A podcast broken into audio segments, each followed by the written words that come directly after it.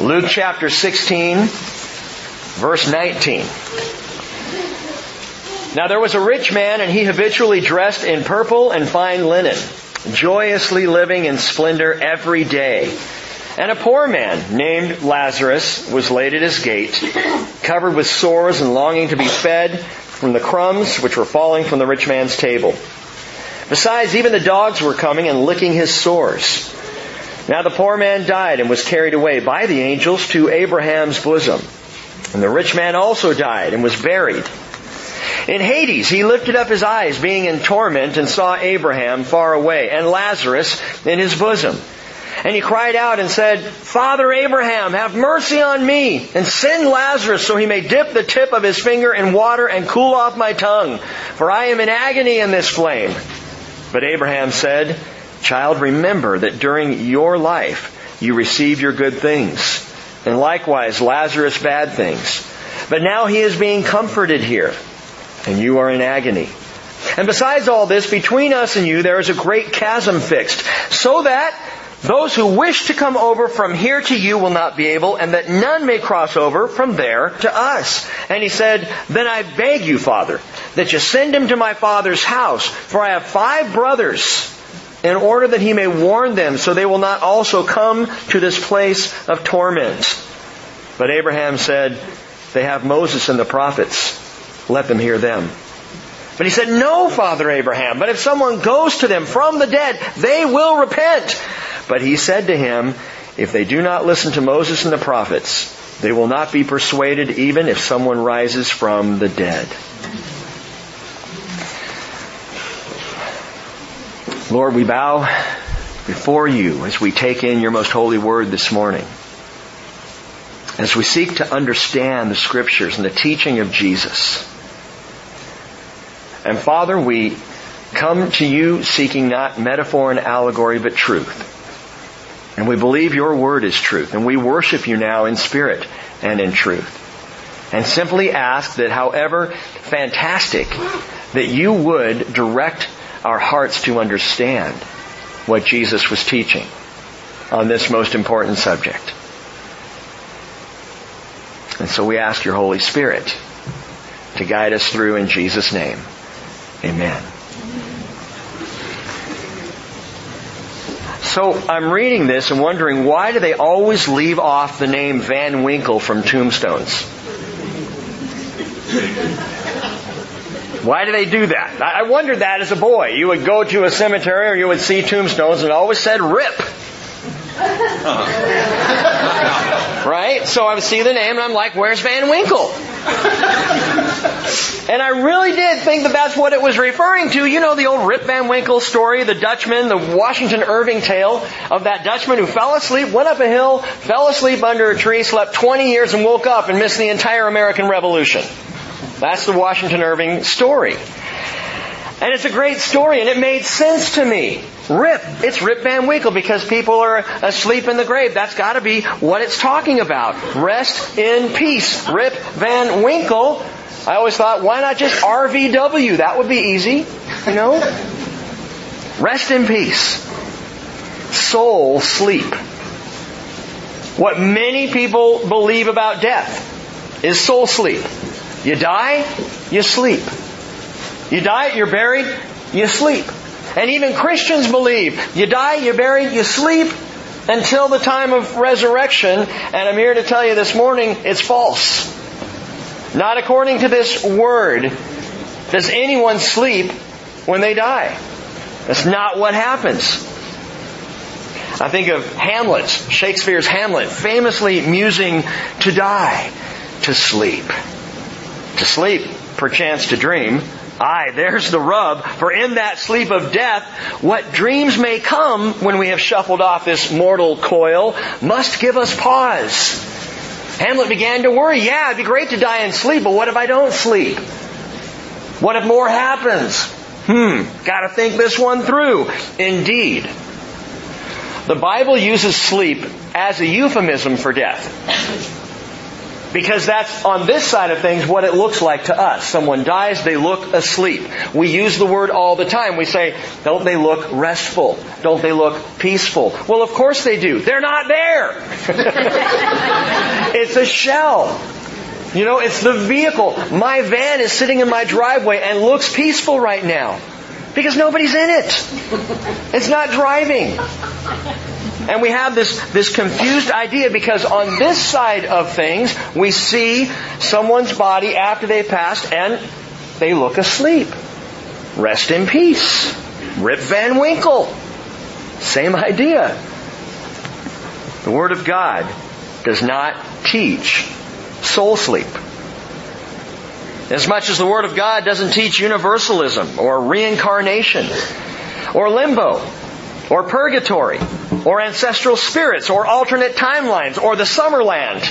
That's Wicca belief. You go to the Summerland. If you're a winter person, I guess you're out of luck.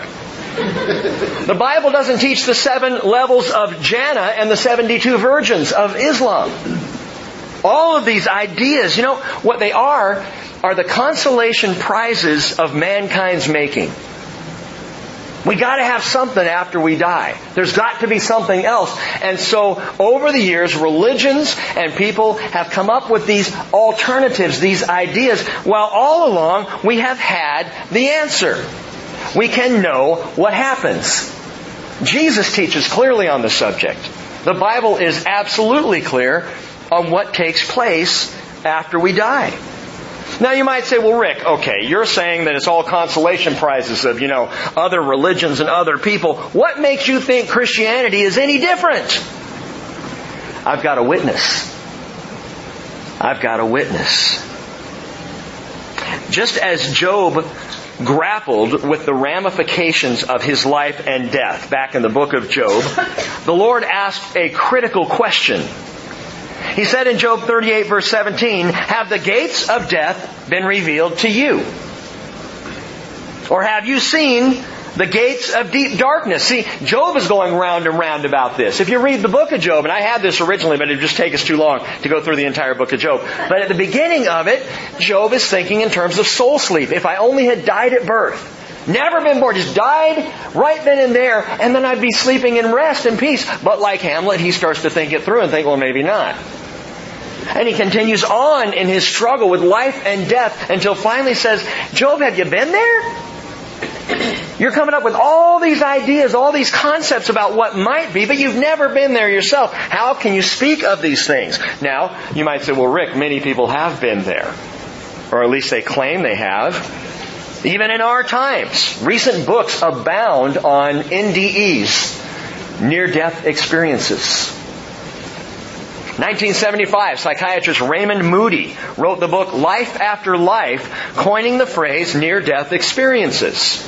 And it's been used ever since. People who die on the operating table and then they're resuscitated and they talk about moving into a great light, seeing a beautiful light. What you don't hear about is all of the reported instances of people who have gone through those experiences and have gone into a screaming darkness. You Don't see a lot of books hitting the shelves on that. But ask a few doctors, I have, and those tales come out very often as well.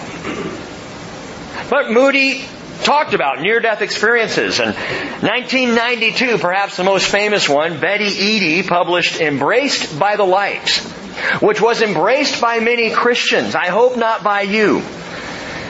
Betty Eadie is a Mormon, and much of her experience, her book affirms a number of LDS doctrines that are flawed where the Bible is concerned. So you might want to rethink that one. Some of you might say, well, but what about heaven is for real? 2010. Todd Burpo, a pastor who wrote Heaven is for Real. Very, very popular book, again, among Christians about Todd's son Colton, four years old, was taken into the emergency room and in an unconscious state, and it doesn't appear, I didn't read the whole book, so I don't know, did he actually die? Anybody who read it? He didn't die. He was unconscious. But in that unconscious state, we're told in the book, he came back saying that he had traveled to heaven. Four years old. He had seen things he couldn't possibly have seen or, or known he began to describe things. This young Colton, he, he described what his parents were doing in the hospital while he was unconscious. Interesting. He couldn't have known that. He described meeting his sister a sister that he didn't know he had had, a sister that was miscarried that he never knew about. And he described meeting her. He described meeting his great grandpa Pop, who had died 30 years earlier. He described seeing Jesus and a horse only Jesus could ride. He, he described how really big God is and his chair. And people, Christians again, have grabbed hold of heaven is for real and said, man, look at this, read this, gotta check this out. This little four year old has been there and back again. It's a Hobbit's tale. Not the book about the kid, but There and Back Again is, is a Hobbit's tale, right? Have you seen the movies? There and Back Again? For all the accounts, and, and hear me, because I, I, mean no offense to, um, you know, the book Heaven is for real. I don't know. But I know this, for all the accounts that are out there of life after death, I want more than someone who was here and been there and come back to tell us about it. I want more than that. I, I need personally more. Wouldn't it be great if we could hear from someone who was well traveled both before and after life and death? Someone like Jesus. Someone who was there in the eternal realms and came to earth and then died and went there again to spiritual eternal places and then came back and told us. Someone in whom the truth is incarnate. We chase off after all these books looking for evidence, looking for insight, looking for understanding, and we've got the book that gives it. Written by the only one who was there before, during, and after the eternal Christ. Jesus said in Revelation 22:16, "I am the root and the descendant of David, the bright and morning star. The root I came before and the descendant I came after." Only God can do that. So only God has the full knowledge, the full awareness, the full understanding, and the full capability of saying, this is the way it is. Here's the deal. Jesus opened the door to that understanding in a way that had never been explained before. But let's look back a bit. Let's understand where Jesus was at when he arrived on the scene, where the thinking was at. From the earliest days, the Hebrew word for death, for the holding place, for where you went when you died was Sheol. Sheol. Sheol, the word is interesting. It's just the place of the dead, but the root word for Sheol is Sha'al, and Sha'al means to ask. Because death is always asking for the living. And that's where the concept of Sheol comes from. It is a holding place, but a holding place that is seeking for, that is asking for those who are alive to come to it. Death is hungry. Death has an insatiable appetite. Isaiah 5:14 says Sheol has enlarged its throat and opened its mouth without measure. It's just another way of saying everybody dies. Check the stats on it. They're unbelievable. We have two that I know of in all of history who did not die. Enoch who walked with God. And Elijah who borrowed my chariot. so only two that we know anything of who, who tra- traversed from here to there. Everyone else has died. Sheol is a hungry place. And yet, God's people, from the earliest days, even all the way back to Job, and Job, I think, is probably the first book written in the Bible, by the way. Job was probably a contemporary of Abraham. So all the way back, 3,500, 4,000 years ago, people believed in resurrection. They carried that, that concept. Yes, there's Sheol, but it's not forever. You die, you go there. Your spirit goes there, but not forever. Job absolutely believed he'd rise again.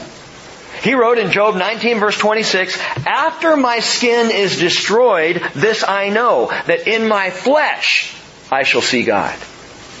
Wait, what? After my body dies, there will be a day coming when in my flesh, resurrection, I will see God. That's what Job believed. Abraham believed in resurrection. We have a touching tale in, in, Genesis 23, a touching piece of history. Sarah died. Sarah, Abraham's wife. She was 127 years old when she died, the Bible tells us. In fact, it's interesting, Sarah is the only woman in all of Scripture that the Bible ever tells us how old she is. I don't know why. But she was 127, she died, and Abraham, the first use of this word in the Bible, Abraham wept. He wept. And then he bought a cave. He needed a burial place for his precious bride, for his wife of so many years. He bought a cave in Hebron. Hebron, still in, in Israel, of course, today, south of Jerusalem. Hebron, the cave of Machpelah. Cave of the Patriarchs, still there today. I've been there. I've actually seen what they claim to be, don't know if it's absolute, but claim to be Abraham's tomb.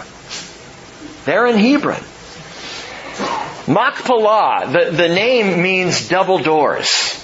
They swing in and they swing out. The dead go in, the living come out. And Abraham believed it. Even though Abraham had been given 300,000 square miles of real estate, do you know, Machpelah and that small field was the only land in his entire life he ever bought.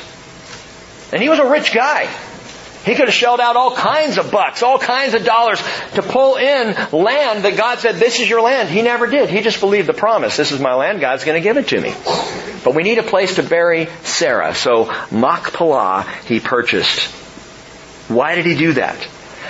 Personally, I think it's because in the resurrection, Abraham knew there would be a day coming when he and Sarah would rise and could walk right out the double doors and into their promised land. And they will. How do you know Abraham thought he would rise from the dead? Hebrews chapter 11 verse 10 tells us Abraham was looking for the city which has foundations, whose architect and builder is God. That's why Abraham never built a city. Never settled in a city. He was nomadic throughout the promised land, continued moving around. But we're also told in Hebrews 11:19, Abraham considered that God is able to raise people even from the dead. That's why he was willing to sacrifice Isaac. Abraham assumed, figured, believed, had faith that even were the knife to be plunged into his son on that altar on Mount Moriah, even if that were to happen, God will just raise Isaac back to life. That's the only explanation that he could come up with. Because Abraham, like Job, believed in resurrection. Furthermore, the Jewish people knew all about Elijah, raising the dead son of the widow in Zarephath. A Gentile widow. 1 Kings 17 tells the story. Jesus refers to it in Luke chapter 4 about this widow's son. The widow die, or the widow's son dies, and, and Elijah in the story lays his body out on this son and brings him back to life by the power of God. Resurrection. The Jewish people knew about one of my favorite short stories in the Bible, the dead man, who was being carried out to be buried and there was an attack from a neighboring country, so the people carrying him didn't know what to do, so they tossed his body quickly into the tomb of Elijah, or, or Elisha. Elisha, 2 Kings 13, and when the man's dead body hit Elisha's bones, he sprang back to life. You may recall that Elisha, the protege of Elijah, said, could I have a double portion of Elijah's spirit? God gave it to him, and so powerful was that portion that even his bones brought this guy back to life. Rick, that's fantastic. It's Bible. The question is not whether you believe me. The question is whether you believe him and his book. And the Jewish people did. David and the prophets knew with certainty that there was resurrection. Believed it absolutely. David wrote in Psalm 16 verse 10, You will not abandon my soul to Sheol, nor will you allow your Holy One to undergo decay. Isaiah 26 verse 19, Your dead will live, their corpses will rise. Note that, by the way. Keep, just kind of tuck that thought away. Your dead will live, their corpses will rise. Do dead bodies rise? Of course they do. you will lie, you who lie in the dust, awake and shout for joy, for your dew is as the dew of the dawn, and the earth will give birth to the departed spirits. Catch that. The departed spirits, the corpses, there's something going on here. Ezekiel 37 verse 12, thus says the Lord God, Behold, I will open your graves and cause you to come up out of your graves, my people, and I will bring you into the land of promise. Resurrection. Daniel 12 verse 2, many who sleep in the dust of the ground will awake. And there's that euphemism for sleep. Oh, well see, see Rick, the Bible says it. The Bible's talking from our perspective. That we see people buried as though they were sleeping. But the Bible also tells us what happens on the other side. We'll get to that. Many of those who sleep in the dust of the ground will awake, these to everlasting life, but the others to disgrace and everlasting contempt. Resurrection. In Jesus' day, the Pharisees and most of the people believed in Sheol and they believed in a resurrection from Sheol. With the exception of the Sadducees, which didn't believe in a resurrection, which is why they were Sadducee. Excellent. Very good. Uh, we're all on page with that. Sadducees, by the way, they did believe in an afterlife. They did. They just rejected the idea of bodily resurrection in favor of spirits going into Sheol and residing forever in gloomy darkness. What a depressing way to live your life now. I mean, think about that. That's what you've got to look forward to. Floating in gloom. How could you ever wish somebody a happy birthday? You know?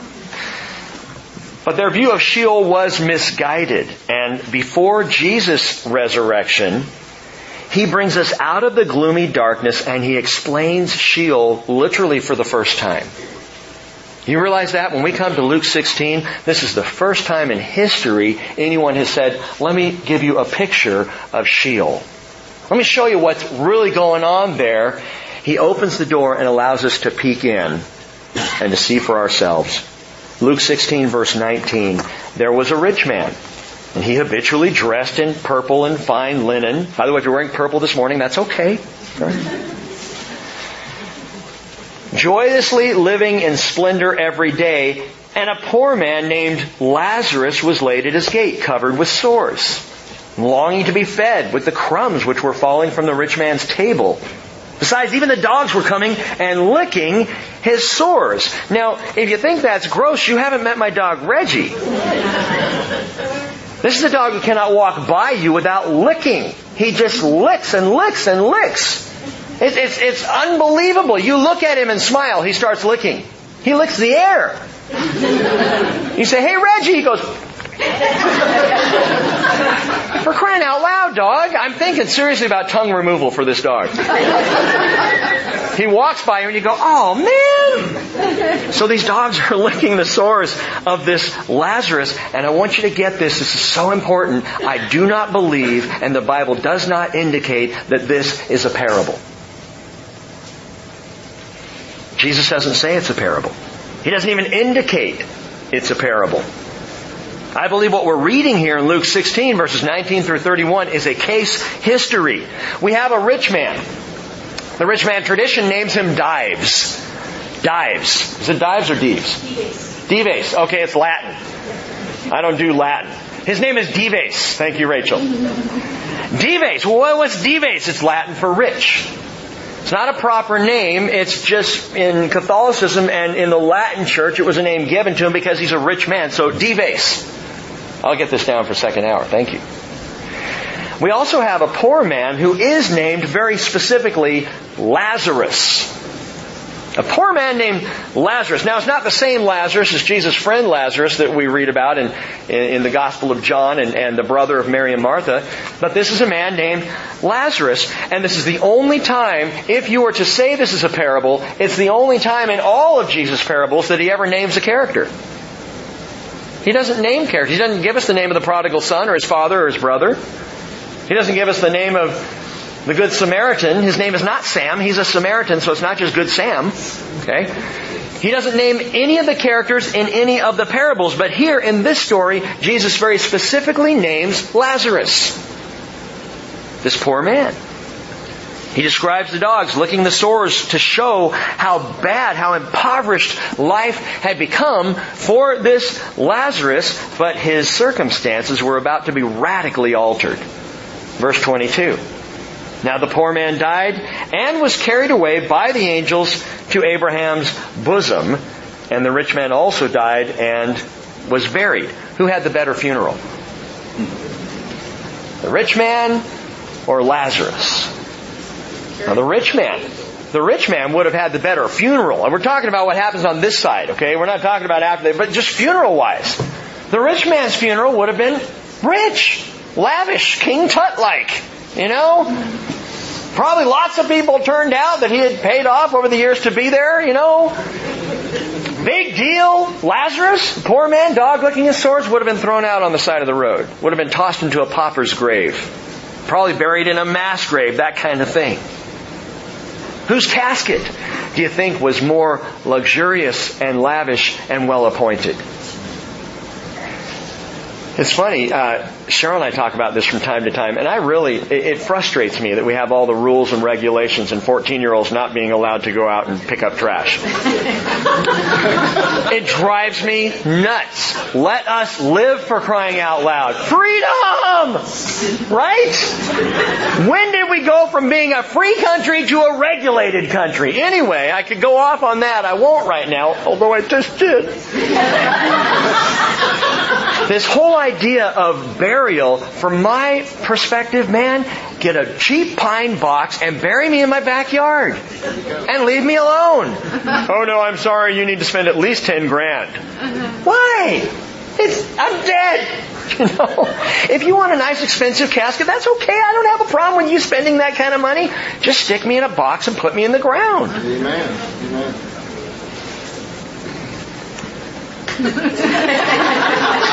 Psalm 22 verse 2 tells us the following. The rich and the poor meet together for the Lord is the maker of them all. So regardless of how the rich man died, what his funeral, his casket, and all of that was like, or the poor man died having been perhaps tossed into a pauper's grave, doesn't make any difference. Once the death happens, both rich and poor have to deal with their maker. And at that point, we are all level before the cross. Well, Abraham's bosom was a Jewish idiom for paradise. The poor man was carried off. Lazarus to Abraham's bosom, Abraham's side. And it's interesting, Jesus also makes clear that Abraham himself, himself was there. So it's not just a euphemism, it is also the person Abraham is here in the, in the same story along with this Lazarus on a paradise side of Sheol. Wow, we didn't know that before. The Sadducees are wrong. It's not just gloomy darkness. That there is a paradise. Lazarus is there. Abraham is there. People of faith have gone there. It's also, by the way, legitimate to say that angels accompany people to the place of the dead. At least people of faith. Because you note in the verse that the angels come and they carry away Lazarus, but it does not say that they carry away the rich man. He just ends up there. But the angels come for Lazarus. At this point, this place of the dead is not heaven. Please understand that. It is Sheol. Sheol is not heaven. The Jewish people always understood that. Sheol was never heaven where God is. Sheol was a place of the dead where the dead go, but not in the presence of God in the heavenly places. It's a waiting place. Hebrews chapter 1 verse 14, speaking of angels says, Are they not all ministering spirits sent out to render service for the sake of those who will, note this, who will inherit salvation? So that's part of an angelic role, is to minister to those who will inherit salvation. And in this case, picking up Lazarus and giving him a ride to Sheol. The rich man doesn't have any such guide. But what Jesus shares here next is absolutely fascinating. Verse 23. In Hades, he, the rich man, lifted up his eyes, being in torment, and saw Abraham far away and Lazarus in his bosom. He sees Abraham there, which tells us something. Abraham is not stuck back in the cave of Machpelah. Abraham's physical shell, his body, yeah, but Abraham himself is not there. Abraham is in this paradise side of Hades, of Sheol. His spirit which, by the way, is who we really are. Your spirit is who you are. You want proof of that? Think about people you know well. Think about this next time you run into someone that is a good friend or family member and think about, do you even notice their physical appearance anymore? I know this to be true because there have been times I've walked in the door and looked in the mirror after a Sunday and realized there were bats in the cave.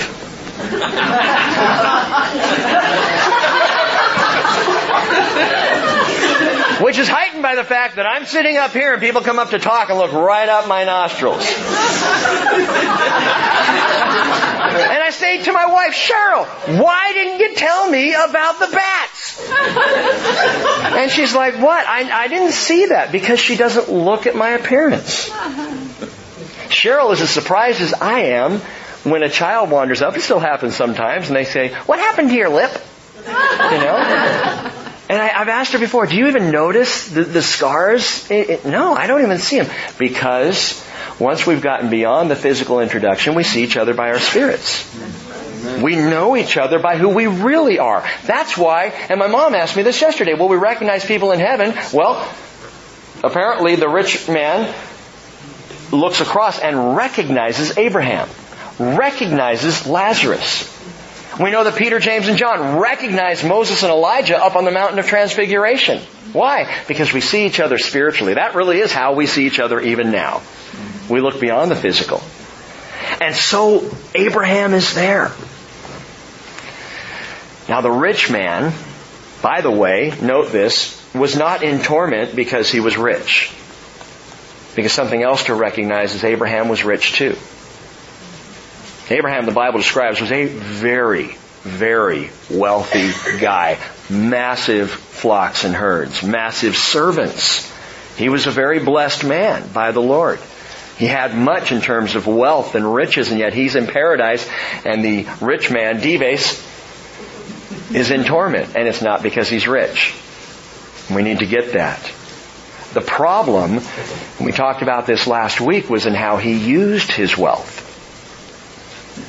And the rich man who was in torment used his wealth for self-indulgence, used his wealth for selfishness, used his wealth, invested his wealth in this life and not in the days to come. Verse 24. And he cried out and said, Father Abraham, have mercy on me and send Lazarus so that he may dip the tip of his finger in water and cool off my tongue, for I am in agony in this flame. Abraham said, Child, remember that during your life you received your good things. And likewise Lazarus bad things, but now he is being comforted here and you are in agony. And besides all this, between us and you is a great chasm fixed so that those who wish to come over from here to you will not be able and that none may cross over from there to us. And Jesus here opens it wide, gives us a stunning picture of Hades, which is just the Greek word for Sheol. Same waiting place. And Jesus says, look at this. I want you to understand. He absolutely and unequivocally erases the idea of soul sleep. Abraham's soul is not in the cave. Lazarus' soul is not in his body. Neither is the rich man's. They all go to Hades. They all go to Sheol. But there in Sheol, we have a very clear picture. Reincarnation, by the way, is right out. all these other concepts of death are lost when you get to Luke chapter 16. Because Jesus says, I want to be clear. Let me explain to you. Let me tell you what it's like. By the way, note this, Hades is also not hell. It's not hell. People use the, the phrase Hades and hell or Sheol and hell interchangeably. It's not hell. Hell is far worse. Hell is a place, hell is described in the scriptures as the lake of fire. Hell is where Hades is thrown, as you'll see in a, few minutes. That's the last, the final death, the second death. Hades is thrown into the lake of fire. So that's hell.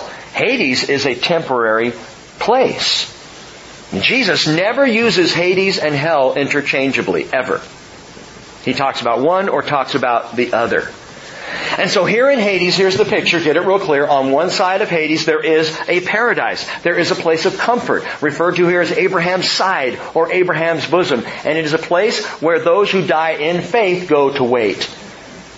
Waiting their salvation. Waiting their redemption. And then on the other side, torment.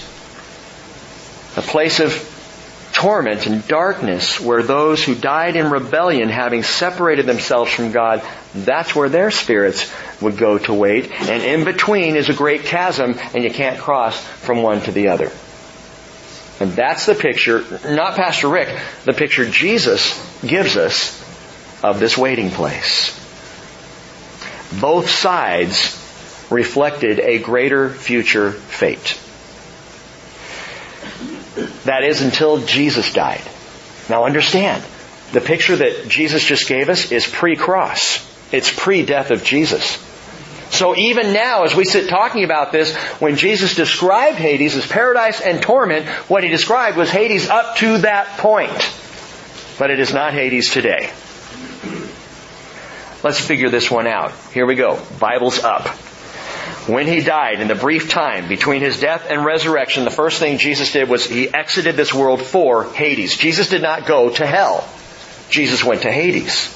Jesus went to Sheol. How do we know that? Turn in your Bibles to Acts chapter 2. Acts chapter 2. A couple of books to the right of Luke. And if you're taking notes, just three things to know about what Jesus did when He died, because this informs our understanding about death today. When Jesus died, number one, He exited this world for Hades. Acts chapter 2, picking up in verse, oh, we'll pick it up in verse 22. Peter is giving this great first sermon on the day of Pentecost there in Jerusalem. And he says, Men of Israel, listen to these words. Jesus the Nazarene, a man attested to you by God with miracles and wonders and signs which God performed through him in your midst, just as you yourselves know. I love how Peter starts this sermon, by the way. He lays out the facts. He goes straight to Jesus. He says, if you want to know what this is all about, we got to start with Jesus. That's why I said this regarding death right now.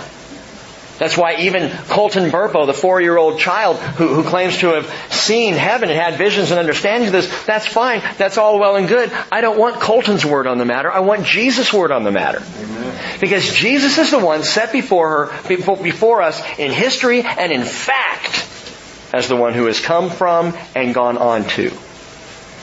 And so Peter lays it out, talking about Jesus. You know him, you saw him, you saw the miracles, the wonders, the signs. You know this, verse 23. This man delivered over by the predetermined plan and foreknowledge of God, so it wasn't just an accidental death. You nailed to a cross by the hands of godless men and put him to death. But God raised him up again, putting an end to the agony of death since it was impossible for him to be held in its power. For David says of him, and here Peter quotes from Psalm 6, 16 verses 8 through 10, I saw the Lord always in my presence, for he is at my right hand so that I will not be shaken. Therefore my heart was glad and my tongue exulted. Moreover my flesh also will live in hope because you will not abandon my soul to Hades, nor will you allow your Holy One to undergo decay. You have made known to me the ways of life. You will make me full of gladness with your presence. Now Peter quotes that, Psalm 16, and turns around and says, Brethren, we all know David wrote Psalm 16. He says, I may confidently say to you regarding the patriarch David that he both died and was buried and his tomb is with us to this day. We go and we see the tomb of David in Jerusalem. Is it actually David? I don't know. I didn't see his bones and I didn't know him in the day, so I wouldn't be able to tell you right now. Anyway, I can't even see a spirit at this point. Verse 30.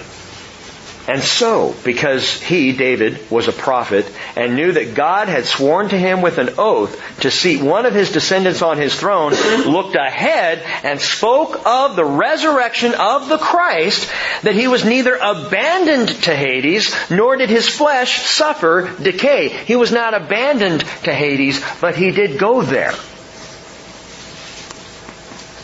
His soul was not abandoned to, left to Sheol. But Jesus did exit this world. He traveled to Hades, but did not remain there. We have further biblical support for this that I will show you now. He, he went to Hades. Why? Because he had a twofold job to do. Jesus had two things to do when he exited this world for Hades. The second, first thing he had to do, but there's a second thing in your notes. Jesus expounded judgment in Hades. Turn over to 1 Peter chapter 3. 1 Peter chapter 3.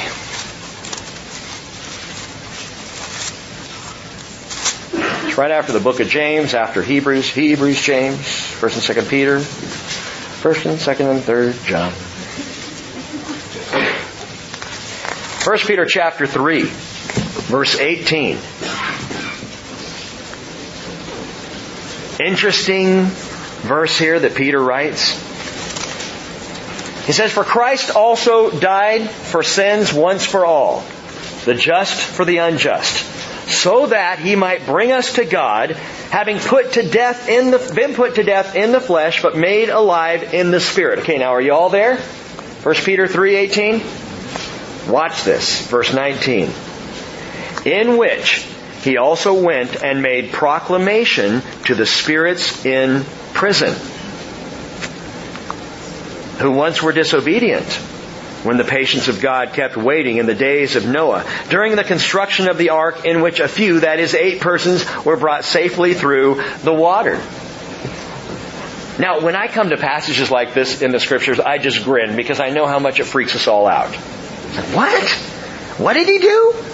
He went and made proclamation to the spirits now in prison, and by the way, the context is in his death. When Jesus died, he exited this world for Hades, and arriving there in Hades, in Sheol, he expounded judgment. And Peter says he went, he made proclamation. This is not, by the way, evangelism. He didn't go preach the gospel. Some, some have said that. Well, he went down there and he preached the gospel to try and save some people. No, no, he didn't. He went down there and he expounded judgment. He made proclamation to the spirits now in prison. And Peter goes on to explain something about those spirits in prison who once were disobedient when the patience of God kept waiting in the days of Noah during the construction of the ark, in which a few, that is eight persons, were brought safely through the water. We are probably not talking about human spirits here, although we may. Because there were plenty of people who were disobedient in the days of Noah. But in addition to human spirits, we are probably talking about angelic or demonic spirits who right now reside in the torment side of Hades, and Jesus made proclamation. Jesus made proclamation. What proclamation? You've lost. And I have won. And I claim the victory in my death. So just in case anybody was missing, Whatever the case may be as to who this is, these spirits of disobedience, what we need to know, again, was that Jesus' proclamation was not evangelism, it was exposition. He was declaring judgment. And I think at that time, and this is just my surmise, that I think at that time he was sealing up the torment side of Hades. This is it. He's sealing it up for the day of judgment. And when I say sealing it up, I don't mean sealing it up that no one else can get in. I mean sealing it up because anyone who gets in will never come out until judgment day. Judgment day? Yeah, we gotta go there. Turn over to Revelation chapter 20. Keep going to the right. Revelation chapter 20.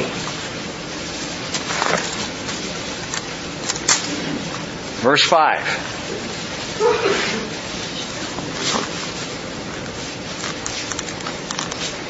John is writing, he says, the rest of the dead did not come to life until the thousand years were completed. What is the thousand years, gang? The millennial kingdom. The millennial kingdom, the thousand year reign of Christ. The thousand years mentioned six times in Revelation chapter 20 of Jesus coming back to earth and ruling and reigning from Jerusalem for a thousand years.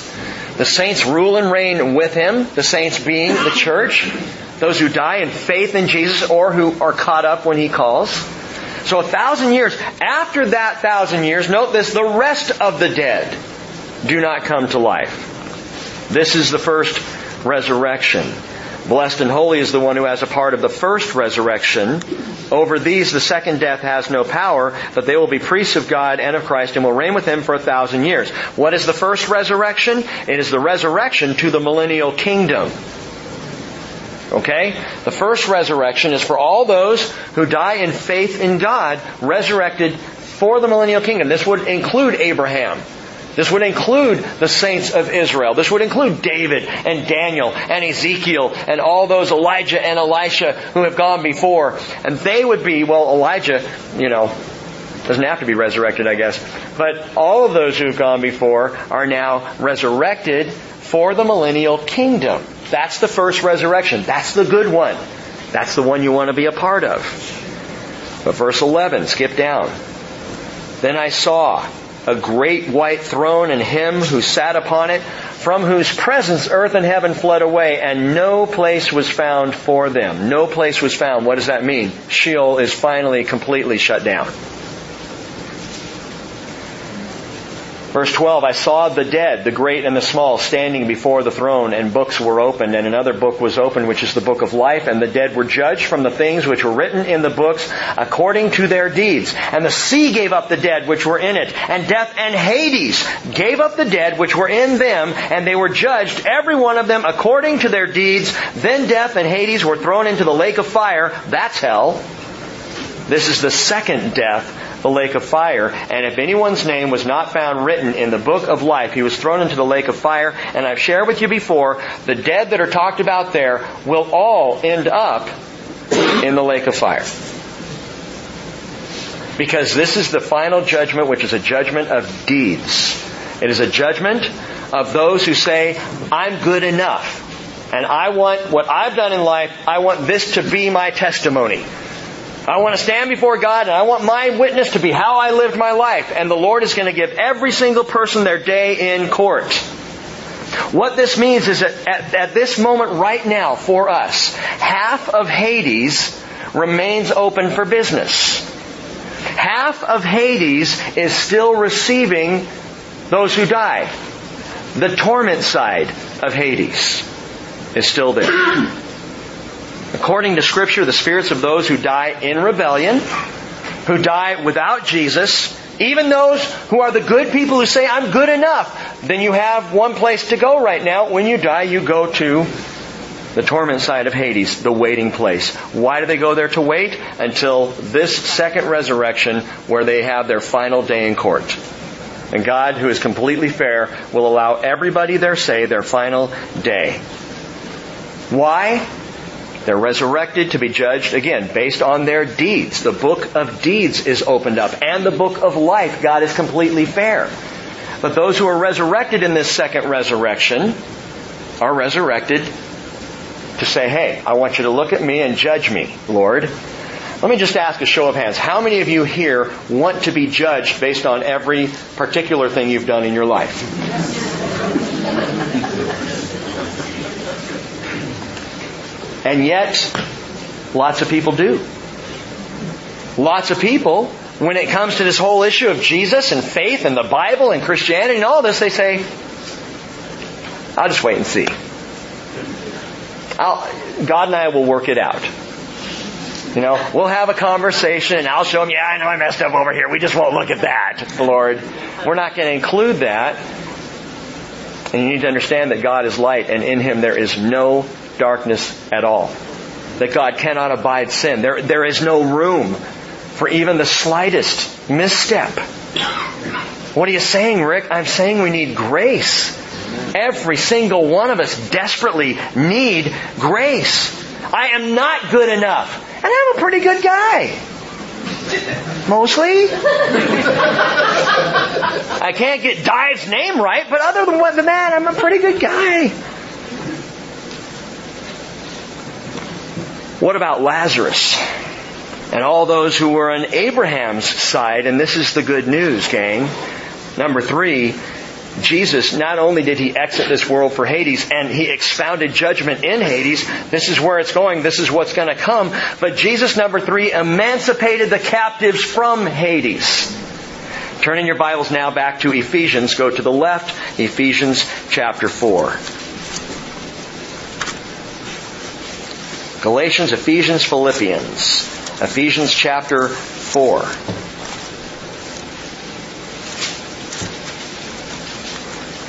Verse 7.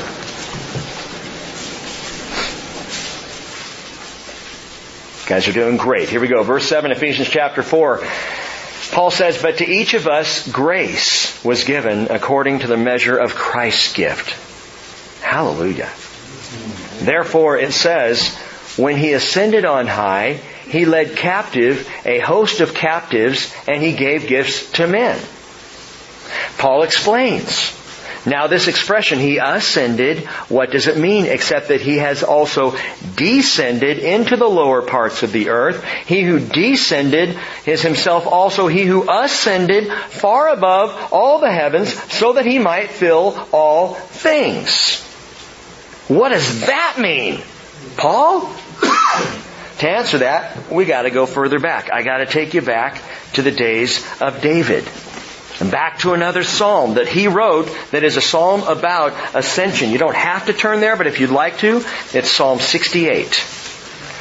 Psalm 68. From Ephesians 4, we go back to Psalm 68 because where you see in Ephesians 4 the, the small caps, this is a quote directly from Psalm 68 that Paul is now referring to.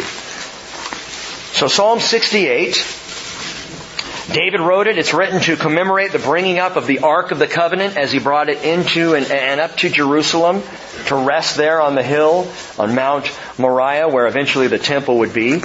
So David wrote this as a song, literally a psalm of ascension, a psalm to commemorate that day, to sing on that day.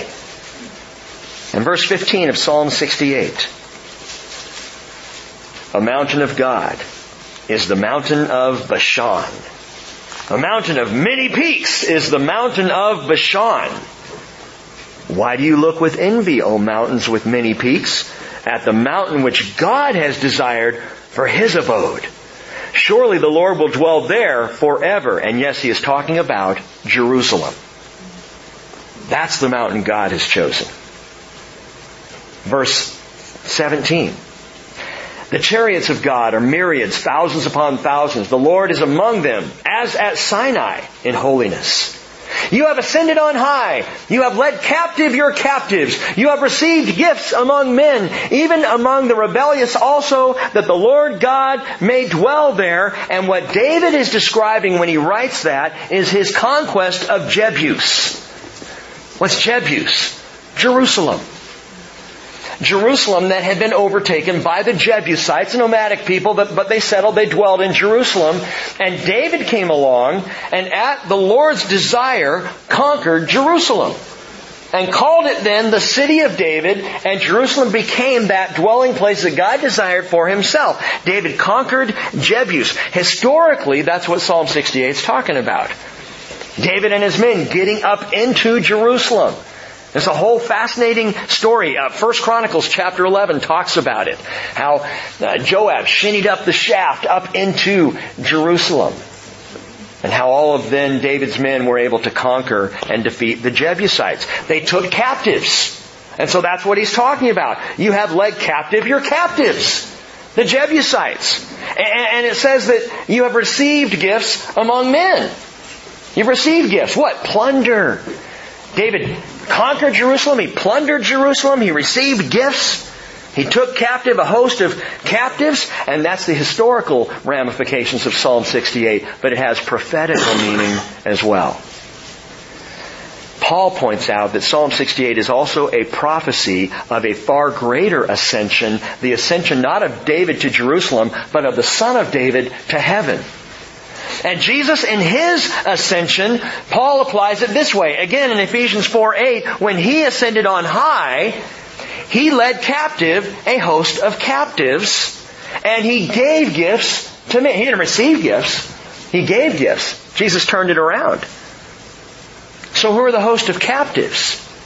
Abraham, Lazarus, David, the spirits of all those who have been waiting on the paradise side of Hades, waiting for their redemption that was purchased by Jesus at the cross, waiting for that eternal moment where Jesus' blood would redeem their faith. And when that happened, Jesus exited the world. He died on the cross, went down to Hades. He expounded to those spirits of disobedience what had taken place, what had gone on. And then he led captive a host of captives. All those on the paradise side went home with the Lord Jesus. Their spirits residing with him even now. Isaiah 61 verse 1 was literally fulfilled by Jesus when he said, He has sent me to bind up the brokenhearted, to proclaim liberty to captives and freedom to prisoners, those who were held in Sheol, held in Hades, on the paradise side. And I've said before, when this happened, Jesus goes down and he effectively shut down the paradise side of Hades. There's no use for it anymore. No need for it anymore. Why not? Because today, when a brother, when a sister dies in faith in Jesus, your spirit, who you are, goes directly home to be with the Lord. Amen. Your body goes into the pine box or the well-appointed gotta buy it box. But your spirit goes home to be with the Lord. How do we know that? Paul said it, 2 Corinthians 5 verse 6, being always of good courage and knowing that while we are at home in the body, we are absent from the Lord. For we walk by faith, not by sight. We are of good courage, I say, and prefer rather to be absent from the body and to be at home with the Lord. And were I to die this afternoon, that is where my spirit would be. That is where my spirit would reside. My, my body would be here. Unnecessary, like my van in the driveway just sitting there empty. But my spirit home to be with the Lord. For Christ's followers get this. For those who have given their lives to Jesus, very simply believing in Him, Hades is obsolete. Death has no hold on me. And there is even greater news. I'll read this to you, or you can turn there. Last passage, 1 Corinthians 15.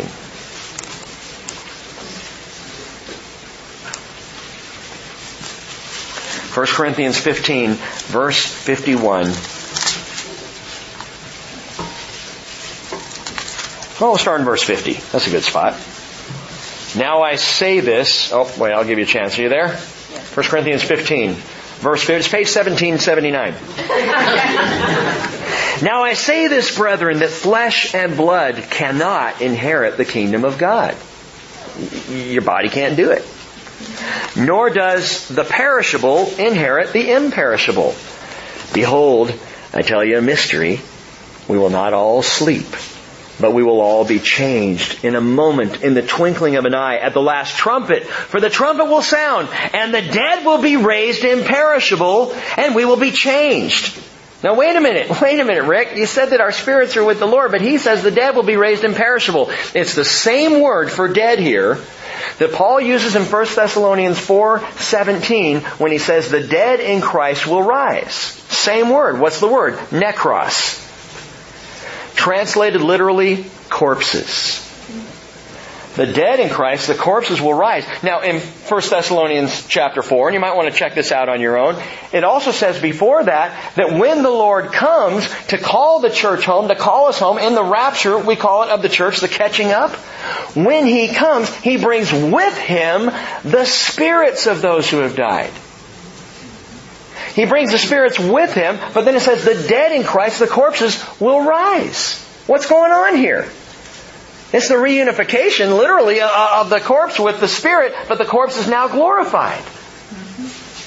In the same way that you, that I, in that day, should we be alive in the moment that, that the Lord calls us home, our bodies will rise. Our physical bodies and our spirits will all at once be glorified, made eternal, made imperishable. And we will go home to be with the Lord forever. And so for those who have died, God has the same plan. They get their body back. It'll be glorified. Don't worry, it's not going to be like all rotten and scary looking. the whole zombie thing is so, so human. It's such a, an earthly perspective. And so this takes place, Paul says, the perishable, verse 53. Well, let me go back to verse 52 in a moment. The twinkling of an eye, the last trumpet, the trumpet will sound, and the dead, the necros, the corpses will be raised. imperishable. And we, those who are alive, Paul was assuming he would be, will be changed. For this perishable must put on the imperishable, and this mortal must put on immortality. But when this perishable will have put on the imperishable and this mortal will have put on immortality, then will come about the saying that is written, death is swallowed up in victory. Oh death, where's your victory? Oh death, where's your sting? The sting of death is sin, and the power of sin is the law. But thanks be to God who gives us the victory through our Lord Jesus Christ. And that's the deal. That if you die in Christ even now, you have the victory. Your spirit is home with the Lord. Your body in the ground, whatever, waiting until that day. Abraham, Lazarus, David, they're all home. Their spirits are with Jesus. They're in a good place. Now, anyone spraying a finger there? Dancing through the pages? Let's go back to Luke 16 and we'll finish up.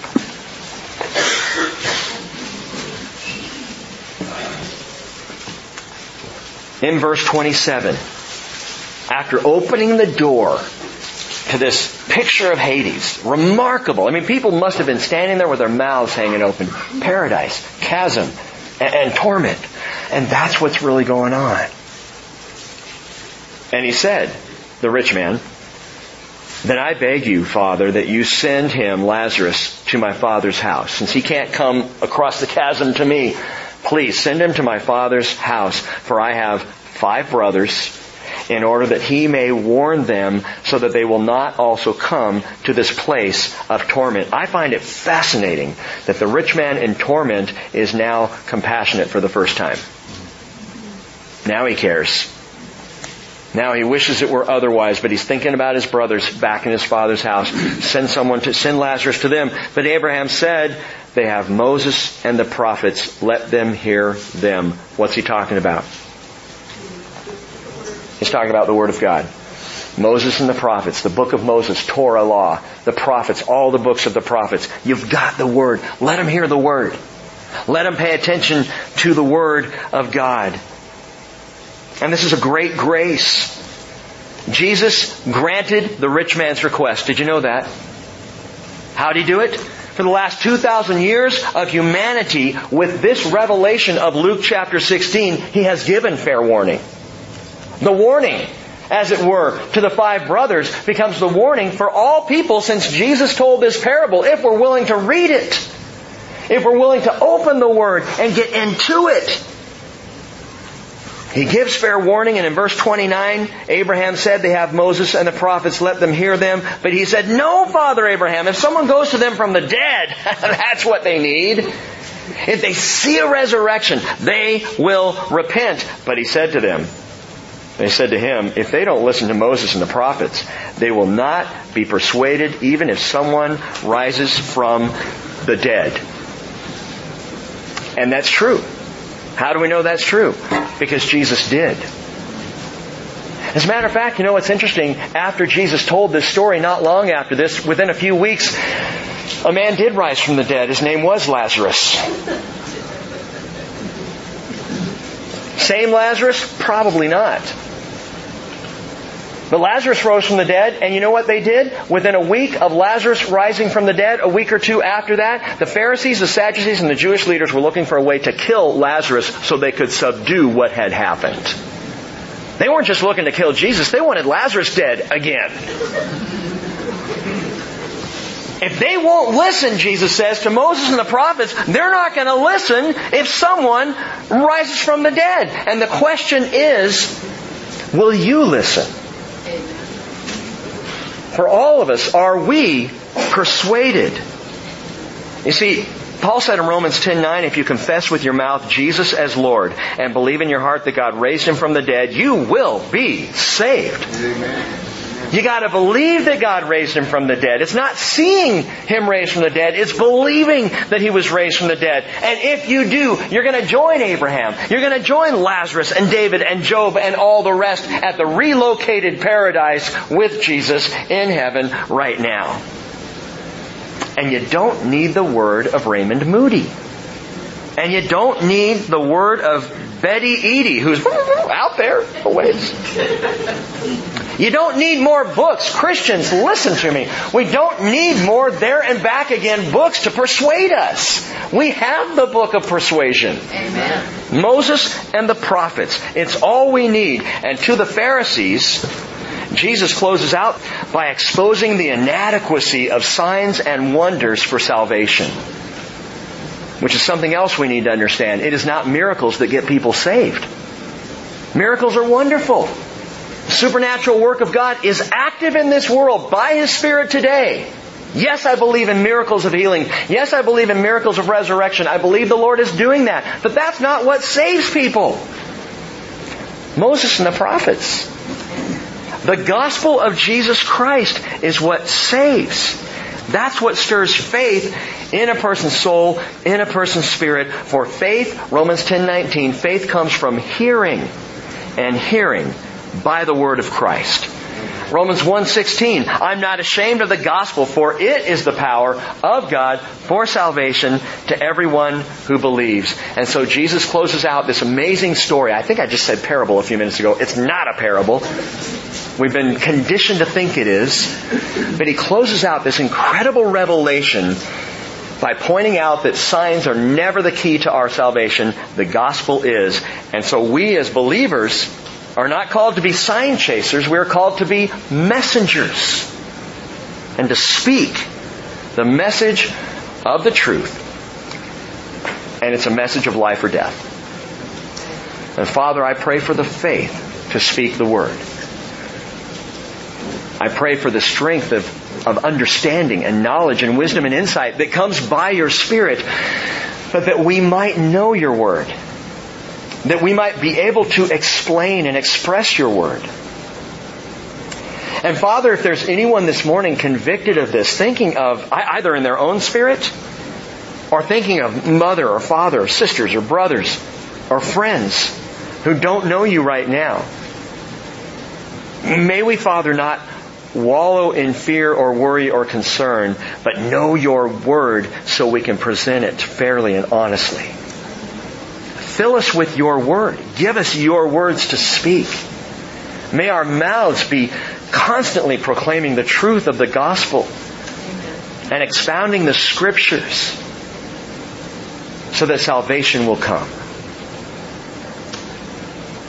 And Lord Jesus, I thank you for your salvation and your grace. And this morning as we pray, if you have never given your heart to Jesus, if these things rattle you a bit and stir you up, and you realize you want to be in His care, I invite you to pray with me today, for the first time perhaps, in your heart to the Lord. Lord Jesus, I believe that you are the Christ, that you are the Son of the living God. I believe with my heart and I confess with my mouth Christ raised from the dead. I believe in your resurrection. I believe you're coming again. And I believe I desperately need you. So Lord, would you today forgive me of my sin? Cover me with your grace. Wash me clean, as white as snow, that I might be able to come home with you, either when I die or when you call. Save me, Jesus. It's in your name I pray. Amen.